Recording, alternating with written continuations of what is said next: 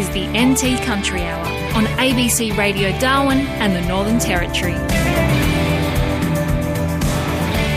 G'day there, my name's Matt Brann. Welcome to the Country Hour. It is day two of the Live Exchange Conference being held in Darwin for the live trade of Australia. This is the event, more than 400 delegates at the Darwin Convention Centre a special broadcast today. I really hope you can stick around. On yesterday's program, we spent a lot of time focusing on the live cattle trade. Today, we'll also be looking at some of the other areas of this industry, including opportunities to export more buffalo. My first guest this afternoon at the Live Exchange Conference is the president of the NT Cattlemen's Association, David Connolly. Welcome to the Country Hour. Hi, Matt. How are you going? I am very well. You were one of the guest speakers yesterday. And even though you're the president of the Cattlemen's Association, you did dedicate a fair bit of time talking about the live sheep trade. And you were critical of federal Labor's plan and promise to phase out the live sheep trade. Why would you get involved in that fight? Well, that's right, Matt. Um, the federal Labor government under Anthony Albanese said prior to their election that they would uh, phase out the live sheep trade, which is mo- mostly out of Western Australia. And uh, we've got involved in that fight to answer your question because live export is live export, in our opinion. We think that the federal Labor policy of um, of closing down that trade is just wrong. Uh, we think it'll do more harm than good. I would ask federal Labor. I would say why, uh, based on what evidence? Why why do you want to sh- you know shut this trade down? You shut the cattle trade down once and made a billion dollar and rising mistake. Why, why do it again? There's going to be far more harm done to the families that um, that receive this food protein. So the mums and dads and the kids in um, the Middle East that really rely on this protein that comes from this sheep trade as food um, will won't, won't have that. You know, Australia's farmers, Australia's pastoralists, it's it's quite a, a big part of their life. Uh, amongst all the hard work that they do, we get we get you know our nice feelings, our good feelings out of knowing that we provide food for Australia and the world. And that's what this trade is. Live export exports food in a in a form that the customer wants it. So some customers want it in a box. Some want it live because of their religious beliefs and other other things like no refrigeration and so forth. So I've, I've seen the stats out of WA if you look at the graphs, it appears like it's a trade that's on the decline and maybe on the out anyway. It's on the decline because government for years now has been pushing it that way. Um, if government came out and announced that in the future we're going to shut down the live cattle trade, all of us as pastoralists would have to find some other thing to do. So we would start to move out of that out of that trade at great hardship to not only ourselves but all the people uh, that depend on us for their trade. Live export, Matt, what governments don't seem to understand is that live export is like a great big um, like a great big octopus. It has its tentacles uh, wrapped through and entwined in all these businesses in the NT. So, transport, um, four wheel drive repair, fuel, tyres, you, you name it. You name a business in the Northern Territory, and most of them I'll be able to tell you how they're linked to live export and that's what will happen in the in uh, in WA. So yeah, it's on decline, and people say to me, "Well, they're only exporting 500,000 head of sheep." Mm. Well, put it back on the market, put it back on the agenda, and let those growers um, have a crack at it again and build that trade, particularly in times of drought and uh, financial hardship when when those sheep farmers over there need that trade. You can't kill all those sheep because the naysayers will say, well, we'll just process them. Well, like this live export cattle trade, they're either too light or too old or, or not right. They're not the specification to go through that abattoir. So I just say, why? Why do you why do you want to crack it off? The the whole sheep which, business, which is a good question, I guess, for Murray Watt and his counterparts. Yeah. But it, is it clear in your mind why that trade in particular? Like, what's the no? Why crack it off? I'm just asking a question. Why yeah. do you want to crack off that trade? It's not clear. Murray Watt, uh, Minister Watt, is a fella who I have a lot of time for. He's a, a collaborative type of fellow. He's communicative. Uh, he, you know, I think if we ask these questions of him and his government um, he'll he'll ask those questions of his own government. What what I don't want to see though is that Murray Watt gets blindsided either. you know, by his own by his own party. But I think, Matt, that the government will see a bit of reason for this. This sheep business has reformed, as the cattle live export business did. The sheep business has really reformed, and I think government can, um, if people like us, uh, even the cattle sector, start asking the question, government might just say, "All right, well let's let's find out why we're closing this. Oh, this business has reformed a lot, and it can it can get back uh, because of these reforms and, and under the auspices of, of a watchdog." allow that business to continue. In the lead up to the federal election, the NT Cattlemen's Association was quite public in some of its criticisms of Labor. Those criticisms, I mean, have they been proven or completely unfounded from you lot? Well, that's a good good question, Matt. We were vocal uh, about Labor's live export policies, so uh, we were critical. We're, we're an apolitical organisation. I like to say, uh, quite imprudently, that we will, you know, we'll have a crack at both sides of government. Doesn't matter which side of government you sit on, we can criticise both equally, and we're an apolitical organisation. We normally don't come out and criticise uh, before an election, mm. but our concerns were about Labor's track record on live export, which is not that good, and so. And then Anthony Albanese, you've got to give him some credit for this. At least he had the, at least he had the gumption to say, before the election, he said, should we be elected, we're going to close this trade. Well, of course, we were critical of that. Um, uh, but I do say, at least he, had enough about him to announce that and not just do it, sl- try and slide it down the, the milking side, so to speak. So um, that's why we were critical. But let me also answer the rest of your question is that, um, like I was just talking about Minister Watt, we have found that um, he, they've been very collaborative, they've been communicative, um, Minister Watt's a fellow that will sit down and talk to you, uh, we, and we'll agree to agree on some things, we'll agree to disagree on other things, but at least we've had a, a respectful discussion about that, and that's what I re- and that's what I like is that we can have a respectful discussion, and we and we can agree to disagree on certain things, but at least we both know where each other sit on that. He listens to us, and we listen to him.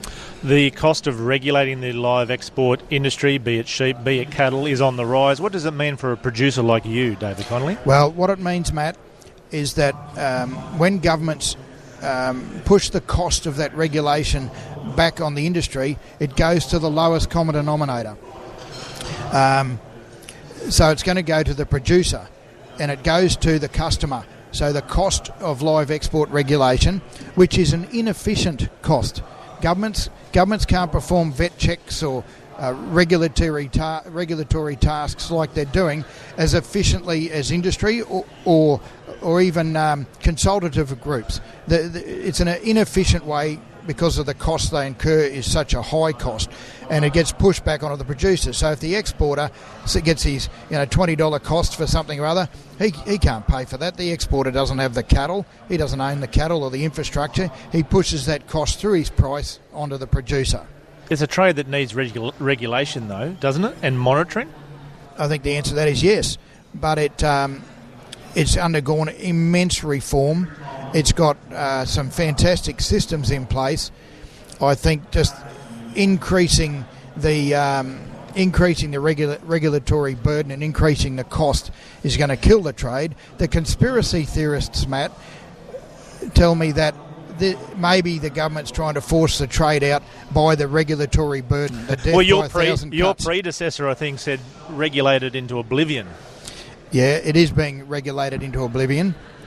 Um, the costs, the costs are just are just unbelievable. They're, they're so inefficient. Like a, a vet check you, that you can get from a private vet is so much cheaper than what you can get from the government vet. Can you believe that?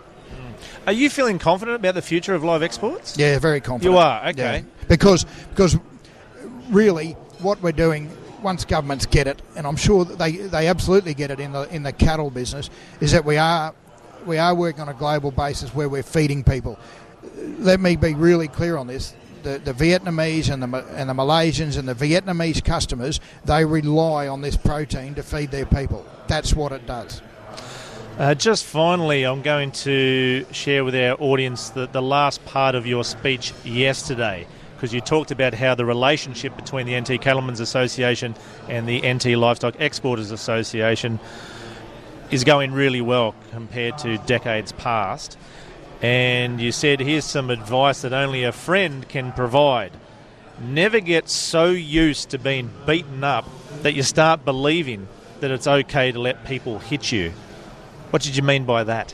What I mean by that, Matt, is that the live export trade has taken some big hits um, in the in the in the close presence. You know, back even a little bit before 2011, but since 2011, the live export trade continuously keeps getting beaten up. Media, social media, uh, wherever you like to look at it, and if you allow yourself to keep getting beaten up, it becomes it becomes easy. You just start you get used to it. And I'm trying to say that um, cattle businesses like the NTCA, the producer groups, um, are there to help these live export associations, and that together we can do a, a lot better.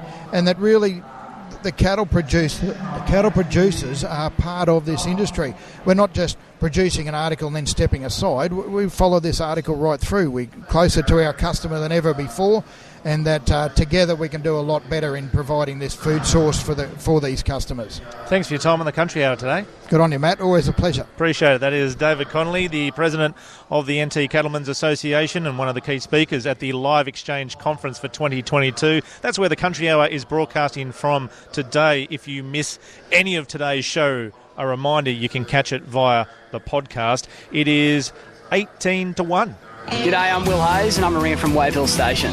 My grandparents uh, managed the station here back in the 1970s and I'm very privileged to be here. You're listening to the Country Hour.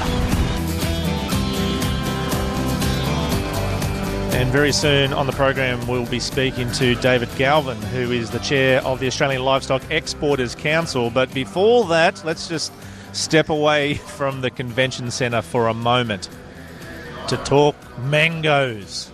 It is the season. It really is. And one of our big stories last week was the beginning of the Mango Express, a new weekly seasonal flight straight out of Darwin, exporting territory mangoes every week to markets in Asia. Now, some of the mangoes that were flown out last week and will get flown out again tomorrow, they have come from the company Manbulloo Mangoes, which has got some pretty seriously big farms near Katherine. The managing director, Marie Piccone, says there's been good demand for their mangoes in these export markets, and one of the challenges for them is getting enough mangoes to meet that demand.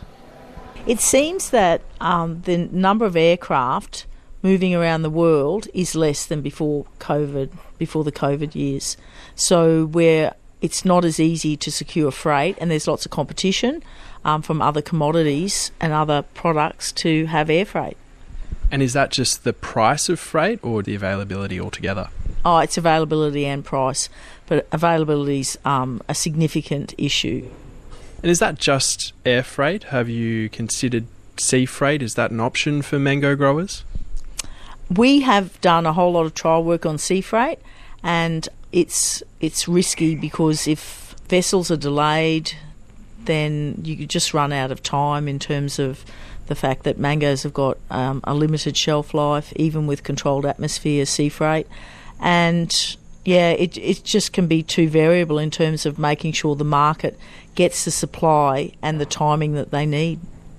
And these uh, Mango Express planes, they're off to South Korea, Hong Kong, and the Middle East. Uh, are they the main markets that you're targeting, or are you looking elsewhere as well? No, uh, well, our main markets are actually South Korea, mainland China, um, Canada, the USA, and New Zealand. Um, but you know, there's there's some quite acceptable markets in those other areas. But we've decided on some markets and want to do them very well and work with our partners in those markets uh, to grow. And we want to do those markets really well. Can you give me a ballpark figure of you know the the amount or the kind of percentage of your farm that you'd hope to be exporting into the future? When I know, I'll let you know. But I think that there is significant export potential if it's a unique eating experience, if it's not a commodity mango, and if it excites the customers.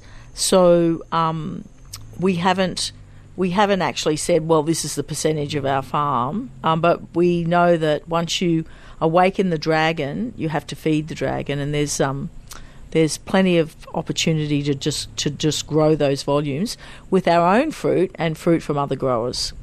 So this uh, kind of these freight challenges that you're experiencing, uh, is this year better than last? Do you see that improving? Oh, I hope so. I think that as COVID becomes more a thing of the past, I think that more people will travel and there will be more freight available. And we've spoken about export and getting the freight that you need there, but you've also had some challenges with transit and getting workers into the country. What have been the, the challenges there this season? Well, the main challenge has been getting workers in from Vanuatu, and um, Air Vanuatu's had a huge amount of flights cancelled and delayed and shuffled around, and that's really difficult when you've got deadlines to start a mango harvest. Um, so we'll be reviewing what we do next year because we can't. We have to risk manage that situation. We we can't be relying on um, on a situation where people can't come at the time that we book them to come. What kind of impact has that had for you this year? It's been really grueling for the team because it's just been absolutely difficult um, trying to get everybody in so we can start. It's just been um, lots of long hours and lots of negotiating and lots of, um, you know, urging urging other companies to fulfill their commitments, especially um, airlines and the harvest is really ramping up in the Katherine region now. Do you have the workforce that you need on the ground? We have 95% of the workforce that we need on the ground. We don't we don't have any spare workers available so that if something happens to somebody, we're not able to just um, rotate and replace. Uh, so we're, we're, we're tight for workers, but we believe we've got enough to complete the season. That is Marie Piccone, who is the managing director of Manbulloo Mangoes, one of the territory's biggest producers of delicious mangoes, and that company, one of the few that are supplying mangoes into that export market, putting mangoes on the plane for that new Mango Express. Now, in other big mango news, as you're probably aware, over the last few weeks, bartenders across the top end have been busy making delicious mango drinks and vying to win what's called the Darwin Mango Cup. Guess what? The winner has now been announced. The drink was called the Meng Expectation and it was created by Jun, who works at one of the uh, the wonderful businesses in Darwin. Jun's originally from South Korea. He's been in Darwin since 2018 and he has won this award back to back. He is a mix master. He really is. The Country Hour's Annie Brown went to catch up with him. I'm so excited, and uh, every year I want to bring something new and different. So this competition has allowed me to the opportunity to try something new things. So um, I'm very uh, happy with that. Yeah. And tell me a bit about your drink that won. What's it called? What does it taste like? Uh, it's called Meng Expectations. Uh, its taste is a little bit sweet and uh, smoky, a little bit sour, and it's there's the milk foam on the top, so it's kind of a bit. Uh, you can feel uh, taste of the uh, soft, smooth and texture of the pandan. So Jun, tell me about how you use the mango in your drink. This mango cup, I it's third year to participate. So um, normally, what I'm making the uh, mango fre, at, at, uh, after made up the uh, mango fre, I just throw away the mango seed and mango skin. But this year, I just wanna to use the all part of the mango. So yeah, I made up the tea with the mango seed and mango skin. So you made a mango tea out of the, the seed and the skin of the mango instead of throwing it away. That's incredible. Yeah, that's right. Yeah, yeah. yeah. Does it taste good? Uh, yeah, it tastes good. Of course, it tastes good. you can smell the mango. Uh, yeah, yeah, as well. And what was your inspiration for um, Mang ex- Mang expectations? Am I yeah, saying that Mang right? Expectation. Yeah. Right. um, uh, it's related to uh, my uh, story. So when I first came to the Darwin, I, I thought I would be here for about one year, but four, four years later, I'm still here. So what I found was um, mm, surprisingly charming and warm, intriguing city that is the full of potentials. So all the flavors and ingredients try its best to sh- show how I see Darwin, uh, while showcasing the best of. Uh, also with a strong um, focus on the local produce. Uh, it's like a KP mango. Uh, I choose the gene from Willing District gene is from local or lime pandan. Yeah, my dream is my my hope to others that they might see what I see, and I also appreciate what Darwin has to offer, and I appreciate it. Yeah, It's like your tribute to Darwin. Yeah. yeah, it's tribute to Darwin. Yeah. There he is. That is Jun from the Loading Bay in Darwin. He is a master mixologist, is apparently what's on the business card. He makes a mean drink. So he has won the Darwin Mango Cup two years in a row. You know how I like to research these things, and I've actually tried a few of uh, Jun's creations, and my goodness, well done to him and the team. If you're tuning in, this is the Country Hour broadcasting from the Live Exchange Conference at the Darwin Convention Centre. Our guest up next will be David Galvin, who is the chair of the Australian Livestock Exporters Council. Let's have a quick song, and then we'll catch up with him. That is Emmylou Harris, right across the territory on the ABC. You are tuned into the Country Hour broadcasting from the Live Exchange Conference. And our guest this afternoon is David Galvin, who is the chair of the Australian Livestock Exporters Council. Welcome to the program. Uh, good to be here. ALEC, the head body for all things live exports. We've been talking sheep on the Country Hour today, the live sheep trade. Can you provide our audience with an update on, on where that story's at? We know the federal government has promised to phase out that trade, but where is it all at, David Galvin? Well, thanks, Matt. Uh, yeah, the, the government's policy is to phase out the, the trade. The good thing is they've said to uh, us and uh, you know the sheep producers that it will not happen in this term.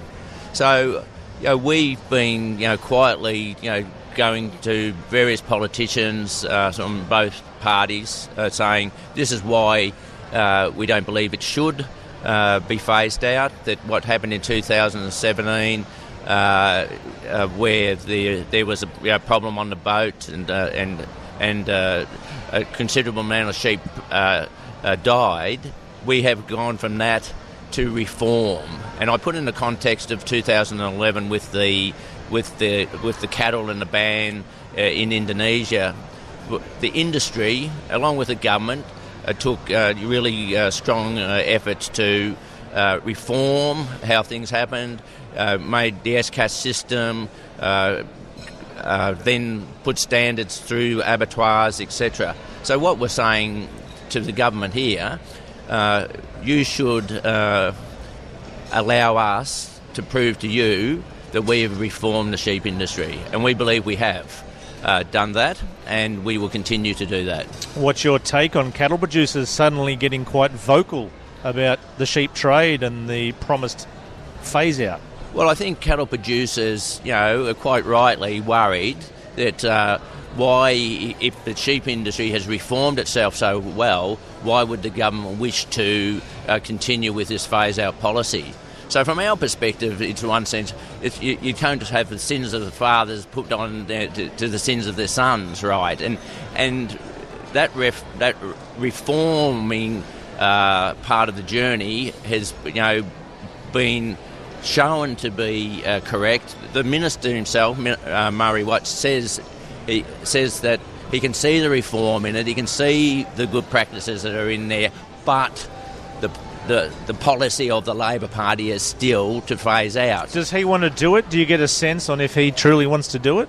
I, I can't really uh, comment on that because I'd be putting words, uh, you know, in his mouth, Matt. But know, for him to recognise the dramatic, uh, you know, changes and improvements over those that period gives me uh, uh, hope, and it gives exporters hope that you know he, as the agricultural minister, uh, knows what's happening. Mm. he hasn't got his head in the sand and and saying, "Oh, the policy is uh, to." Uh, phase uh, sheep trade out because nothing has changed. He has, he, he has admitted that things have changed and changed for the positive. Yep. One cattle producer put it to me, uh, they felt that ALEC's not been vocal enough, not been public enough in its fight to save that trade. What would you say to that? Well, well, I would say jumping up and down and screaming about it. It doesn't necessarily get you, uh, you know, uh, instantaneous uh, success, and uh, the policy will just change tomorrow. What we see is that we uh, are providing the evidence that things have changed. And I think I mentioned today that there 60,000 head of sheep going to um, the, the Gulf, 26 mortalities. So it's un- unheard of in the mortalities. So uh, what we're doing is, is right. And I just want to let listeners know that uh, Premier McGowan in WA has said we have reformed. And he said we want to, we want to, he wants to, the sheep trade to continue. Two weeks ago, he was asked in Parliament the same question: Do you support the sheep trade? He said yes. And WA is about to get a new ag minister. And WA is where all the sheep come from. So, you know, if the Premier of uh, Western Australia is as confident is confident that the industry has reformed, Mm. I think uh, the knowledge that he has done that and said that will be uh, sent to the federal uh, government. Has investment already left this sector, though? Left it for dead? Yeah, I don't think so. I, I don't think so. Uh, there, there will be reluctance to put in uh, more investment, but I don't. Money hasn't run uh, run out. And just for instance, we had uh, two Saudi Arabian uh, people who run ma- massive uh, operations in Saudi have, have come to a live X, which are predominantly cattle. Yep. Yep. uh, and have been there and uh, you know really want to invest and continue to ex- have uh, sheep go to Saudi. Yeah, okay. Uh, we've got to go to the newsroom. My apologies, David Galvin, but thank you very much for your time on the Country Hour. My pleasure. Yeah, I'm Dave Shepherd. I'm at West Elsey. Um, I've been up here for 28 years now, and I'll be here for a lot longer. You're listening to the Country Hour. Matt Brann with you this afternoon, broadcasting from day two of the Live Exchange Conference, which has been held in the Darwin Convention Centre. More than 400 delegates in the Convention Centre. They've come from all over. They've come from the live sheep trade, they've come from the live cattle trade. And in a moment, you'll hear from someone who's getting themselves really involved in the trade of exporting buffalo. We'll also be getting the crystal ball out with Angus Gidley Baird from Rabobank and trying to get a sense on what beef prices might do over the next 12, 24 months. Before all that, let's go to the Weather Bureau. Sally Cutter is there this afternoon. And Sally, we'll start with a question that's come from our audience. Judith says, Matt, could you ask uh, the Weather Bureau? I can see clouds over Nightcliff, but they're not on the radar. Why is this? says Judith. Ah, because if they're just clouds, the droplets aren't big enough to give a good return back on the radar. If the if they're actually water's falling out of it, or the water droplets are big enough, the, they will get a return. Having said that, if we do, depending on what wavelength of radar it is, you can actually see insects and things on, on the radar, so swarms of insects on the radar. But the, generally, if it's just cloud, the water droplets aren't big enough for the radar to get a strong enough return off to say that hey, there's something there. That's that's where the satellite pictures come in. Once the raindrops get big, gets bigger, they yeah you can see them on the radar. Uh, looking at top end radars this afternoon, there's a smattering of what I hope are storms and not swarms of locusts. Yeah, they're storms. yeah, the, yeah, we've, we've got some there's some big ones, probably just outside of radar range, south of Bowl or southwest of Borroloola, down to, not quite as far as Brunette Downs, and we've had some pretty good rain out of those. That for Venk range, we've had 46 millimetres, and that's since nine o'clock. So that's the biggest we've had in the in the territory so far. Groote Eylandt isn't far behind with 43.6. So there's been some good rainfall out there. We've also got some storms around Darwin, and we're just starting to see them go up down to the southwest of Alice Springs now. Yeah, just more on rainfall figures up to nine o'clock this morning. Can you share a few more with us, especially Uh, rainfall out on cattle country? Yeah, those those rain those totals were to, since nine o'clock. Pigeonhole managed to get 70 millimetres to nine o'clock this morning. Mount Felix in the Daly River got or the Cat, Daly River, Katherine River area, 35 millimetres. Uralba Ridge, 33 millimetres. Central Waterhouse, 29. Mount Bundy's only got 16, only, but Hugh River down Central Australia, the Finke got 14 millimetres. Bradshaw's 14. Trying to find, Alice Springs got 7 millimetres out of the rain last night to 9 o'clock. So there's been a few totals out there. We don't have that many rain gauges in, through that cattle country, unfortunately, but I'm pretty Yeah. sure all the stations have got their own one, but we, the ones that, Bond Springs, 5 millimetres, Falls Headland, 4.2, Bran And- Springs, 3.2. And the and, and this afternoon looks like there's a storm sort of heading towards Titjikala as we go to air. Is there much in that? Uh, looks like there could be. The, the, they're f- visible on the radar a fair way out. They're over 100 kilometres from the radar and we're getting pretty intense cells through them. The, the prob- they, if we depending on sort of what you're thinking, it might go between Idrikara and Titjikala, but it's only going to be in that area, and there's just those little ones. We do have the potential that they storms down through that area may be a little bit gusty, and we are having a just keeping an eye on all the storms through the southern parts. But tomorrow there's a good, even better chance that we'll see some gusty storms in the Simpson district, and then on Saturday is when of we start seeing sort the rain really pick up through the Simpson district, and those gusty storms, storms could reach into the top end. It's also going to be windy down in the Lasseter on Saturday, so we could see some, and, and tomorrow, but and that's going to elevate the fire danger through that area. So over the next couple of days for the Northern Territory, Sally, anything else we need to be aware of?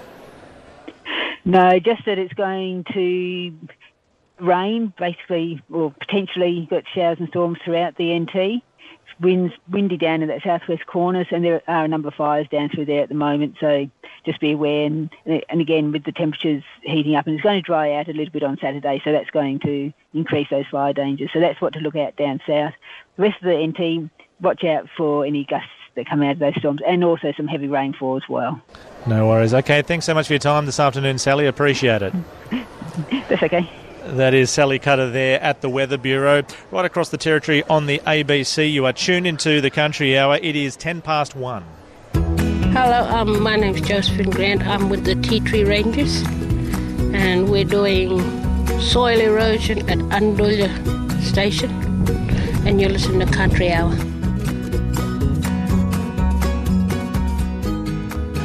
If you're tuning in, this is the Country Hour, and we're broadcasting from the Live Exchange conference being held in Darwin. I'm joined now by Angus Gidley Baird from Rabobank, one of the senior analysts there. He gave a presentation this morning about what beef prices might do over the next couple of years. What will they do in the next couple of years, Angus?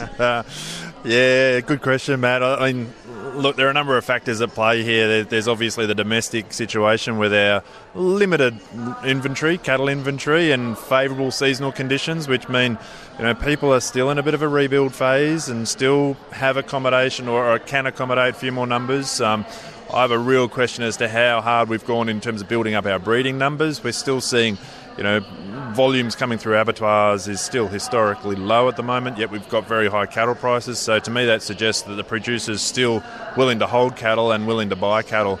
Um, so maybe there's a bit of ground uh, space on the ground to, to accommodate a few more. Um, then you've got all the global stuff that comes in over the top of that. Yeah, and, and there's so much there, so let's try and break some of that down. You showed a slide this morning that was interesting about consumer sentiment.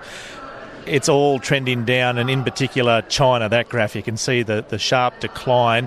What does that mean for beef? Yeah, I mean, China plays a massive role in global markets. It's the world's biggest beef importer. Uh, most of its products coming out of Brazil at the moment, but you know, if, if that Chinese consumer was to actually start to consume a bit more, then it's going to lift all boats effectively. Um, yeah, the, the consumer sentiment graph you refer to shows China's consumer sentiment has dropped quite dramatically um, over the course of this year. Their zero, zero COVID policy and lockdown approach that they've used there shows that consumer sentiment in China is some of the lowest it's been for a number of years, even you know at the beginning of, of um, uh, COVID and African swine fever and things like that too. So it's yeah, it, it's low at the moment. We've also seen a lot of the other economies as well, the Europes, the Americas, um, South America's all their consumer sentiments dropped. Brazil is probably one of the, the standout ones. It's actually lifted. They've just had a presidential election. The World Cup's coming up, so maybe they're a bit happier than everyone else. Um, but generally, things are lower. Consumer sentiment being low, you know, economic growth being low. Um, prices and costs being high, we've really got to just watch how that consumer plays out. Incomes are going to be the real test for beef demand. So, sticking on China though, how do you see that consumer sentiment changing if the country sticks with that zero COVID policy? Uh, yeah, and after the Chinese Con- Con- Chinese Communist Party convention last month that doesn't necessarily look like it may change. Uh, I must admit, at the beginning of the year, we were thinking we'll get towards the end of the year and China will start to open up again, and we might just see might see more volumes go back into China. Um, but I, I, I think we've probably got to be realistic now and not really expect a lot of change over you know six months sort of thing. Meanwhile, in the US, recession and a really big drought. How is that playing out across the global beef trade? Yeah, it, at the moment, it's not having too much of an impact. Un- unbelievably, you know, cattle prices in the US are strong, beef prices in the US are strong, and they've got huge volumes coming onto the market. They've got some of their biggest export volumes at the moment. They're sending a lot of volume to China too, um, more than we are.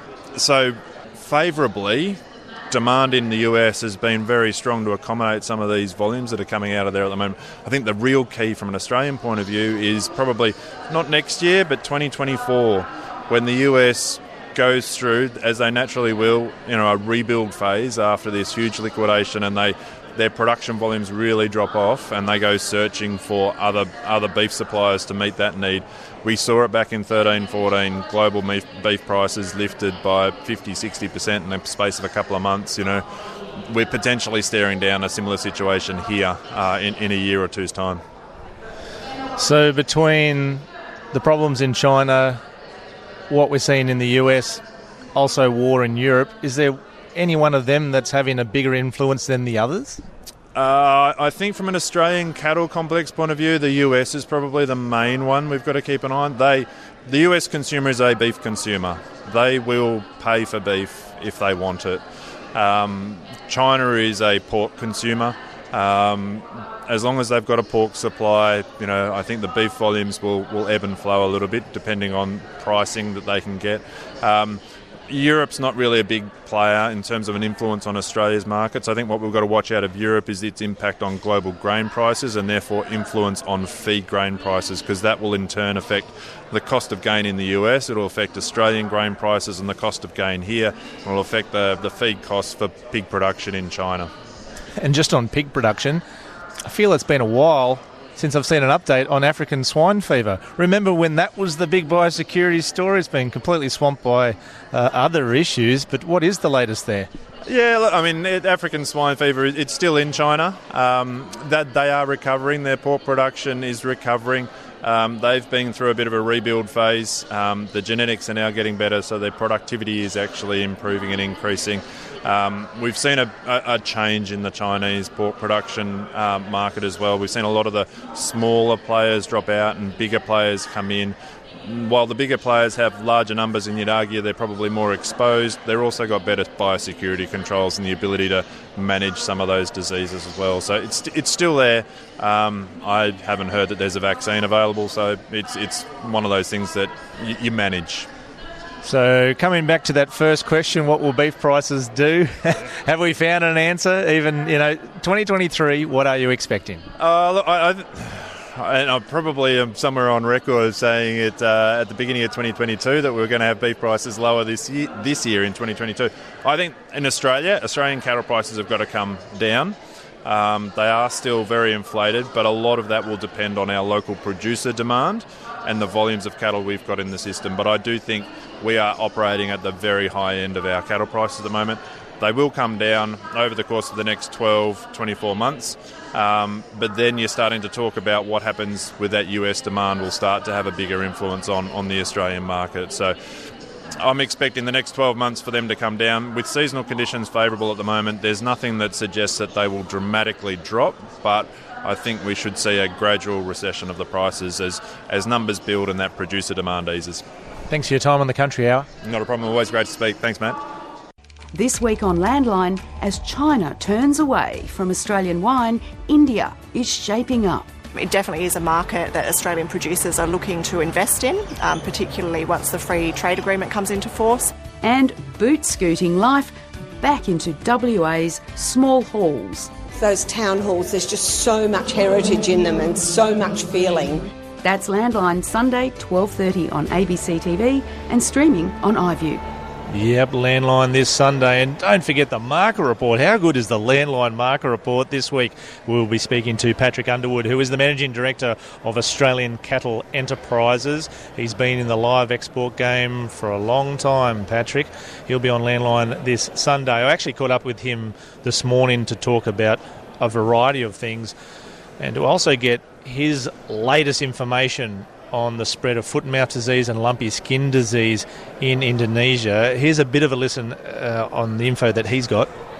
Still ramifications there, so it's, it's sort of not spreading anymore. All Australian cattle are vaccinated. Um, local cattle surrounding Australian feedlots are now vaccinated. Um, but, but just legacy issues because they did um, slaughter a lot of their, their local population um, that either was compromised or had FMD. And we're finding that a lot of those are, are, in, are in fridges over there now. So in some of the cold chains, all, all blocked up with product from, from FMD cattle, and that's sort of um, going to work its way through the system. So it, will certainly um, take some time. Um, to, you know, for, for, for, the FMD repercussions to be completely over. Um, LSD, there's a there's there's now a confirmed case in in Java, Central Java. It was in, in, in Sumatra. So, you know, there's a movement south. That that's definitely um, cattle movements, though. So, um, you know, there's a really interesting session yesterday on, on the likelihood of it getting to Australia. Um, there's, they're still doing a lot of scientific work to try and understand whether those biting insects or, or vectors um, will be capable of carrying lumpy skin disease, you know, a- across the seas to Australia. With you know, a lot of some people saying it's it's inevitable. Others are saying, I think that you know the experts are saying it's a 28% chance, but it's definitely a great concern for the Australian cattle industry. With the wet season approaching, could lumpy skin disease blow in on the wind? I, look, they're telling me it won't be this year, um, and, and, the good thing is that they're doing a lot of work in Timor and some of those countries in the south where lumpy skin hasn't got to to, to monitor um, and test that it's getting there. So I think we, we, we watch the spread through southern Java, you know, through Bali and see if it comes across to, you know, some of these southern Indonesian islands, which, which really aren't that far from Australia's north coast or the Tiwi Islands. And Patrick, in ways, the, the elephant in a room at a conference like this is the promise to phase out the live sheep trade. Now, I know you're in the business of shipping cattle, but do you have any thoughts on that conversation? Look, we support in, in the north. There's no sheep, but we support the sheep trade. There's been you know vast improvements done, and you know across the conference yesterday there was there's universal support from you know the Northern Territory Cattlemen's Association, um, but you know across the, across the industry, um, you know to support a, a, a, good sustainable sheep trade based on animal welfare. Um, you know, we wouldn't like to see it phased out completely because we, we, you know, we, we, we do have fears, even though the Australian government and, and Minister Murray Watt's been very clear that they're not targeting cattle. You know, we just don't know what's next. There you go. That is Patrick Underwood, who is the Managing Director of Australian Cattle Enterprises, and you'll hear more from Patrick on Landline this Sunday. Right across the territory on the ABC, you are tuned into the Country Hour, broadcasting from the Live Exchange Conference. It is day two. We've been talking cattle, we've been talking live sheep. Up next, we'll talk about opportunities for the live buffalo trade. Bit of Johnny Cash on a Thursday lunchtime. You are tuned into the Country Hour. We're at the Live Exchange Conference, a conference that's brought in more than 400 people from all over Australia, even from Victoria. I'm joined this afternoon by Byron O'Keefe, who is from O'Keefe Pastoral. Tell us what brings a fella to a live export conference all the way from Victoria. Uh, thanks for having me, Matt. Uh, oh, yes, as you said, I'm from Victoria.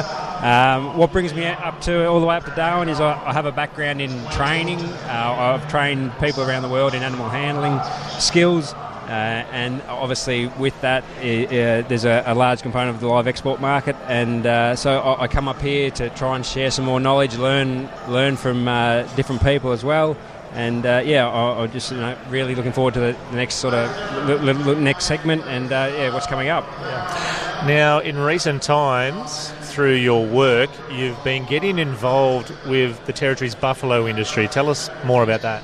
Yeah, I had, I had the opportunity to come up here and, and spend some time uh, with Adrian Phillips um, out at Annaburroo, and, and uh, when we when we sort of were working with the buffalo, I just found them such a beautiful animal to work with, and, and Adrian's got a, a really good system out there, and, and Adrian and I connected really well. And uh, so we got talking about the buffalo industry and, and you know what what does that look like currently and, and what are some of the opportunities there and uh, and Adrian and I as I mentioned we connected really well and and I, I spoke about my work overseas and working with different cultures and and I think uh, you know as, as, I said, we connected and we just we thought, hey, this is a fantastic opportunity to, to, share some more skills in livestock handling. And from my experience overseas, when you share knowledge in livestock handling and working with animals, it can really build some confidence in, in the people that you're working with, and, and it's really over the years has given me a lot of confidence working with the livestock. And when it comes to livestock handling, does it differ much between buffalo and cattle? Yeah, there is obviously differences, Matt. Yeah, definitely there is um, some differences. That buffalo sort of move a bit a bit quicker. You know, they, they do let you know um, fairly uh, quickly if you're doing things wrong. Um, but you know, the basic principles of handling are very much the same. You know, the basic principles. You know, if you do, go about your business quietly, um, give them good leadership and give them good direction, uh, and communicate, like communicate effectively with them. So be, be really clear in, in, what you're trying to achieve. And, and can you explain that to our radio audience? How do you communicate clearly with a buffalo? yeah, good question. Sometimes, uh, sometimes I, I, don't know myself, but uh, I am from Victoria. no, but look, it's it's like I said, it's the same sort of thing. So every time you enter the yard or enter, you know, have a have an uh, interaction with livestock, you, you're, you're communicating with them. You just probably don't know it sometimes. So if you enter the yard, it's how you enter the yard. Do you enter the yard, you know, uh, really, uh, you know, with your, with your chest out and walking really strong, or do you enter the yard, you know, just you know, quietly and, and let them know you're coming and things like that. You know, that's all communication. And then there's communication with the animal and communication with your, your team members, um, which is important as well because you have to communicate with other workers. That's really important. You've had an opportunity to work in this industry now.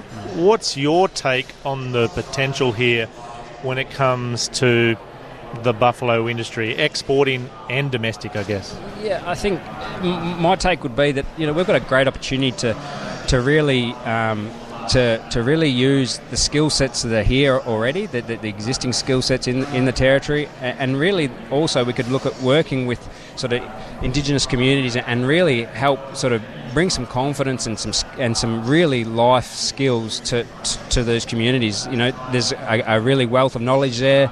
Um, we can share share that knowledge and grow on that knowledge, which will really help with you know providing careers f- for the future. And th- and that sort of stuff's been talked about for years. Can you see a path to, to making it a reality? Oh, it, definitely. Uh, in my travels, working you know working around the world, literally around the world. I've, you know, I've worked in Russia, I've w- worked in the Middle East, I've worked all all these places. And as soon as you bring livestock into that situation, you, you can have some amazing sort of um, conversations and some and amazing opportunities in growth.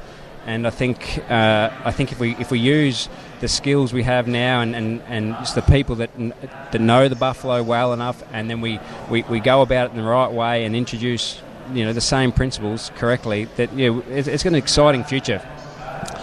Adrian Phillips from memory became famous by going on landline and saying it's the it's the new Wagyu, the buffalo I've got. Did he serve you some up on the barbecue when you were there? No, no, unfortunately, oh, gee, Adrian, yeah, no, but uh, but uh, speaking of Adrian, like he, he, he, him, him and Laurie did a great job of sort of giving me a, a bit of an insight into the industry, and and uh, you know it's it's like I said, Adrian and I have pretty similar takes on things. You, you keep it simple, um, you do the basics correctly, um, and you know you, you, provide shade, you provide water, you, you, treat them with animal welfare in the back of your mind, um, and, and, you really, you know, you, you know, it's, it's an enjoyable and positive experience for everyone. Thank you so much for your time on the Country Hour. Enjoy the rest of your time in the Northern Territory. Thanks, so Matt. Thanks so much, Matt. Really appreciate it. That is Byron O'Keefe from O'Keefe Pastoral, and that wraps up the Country Hours broadcast. We've been here for two days. We've covered so much ground. I hope you've enjoyed our coverage from Live Exchange 2022. Keep it rural.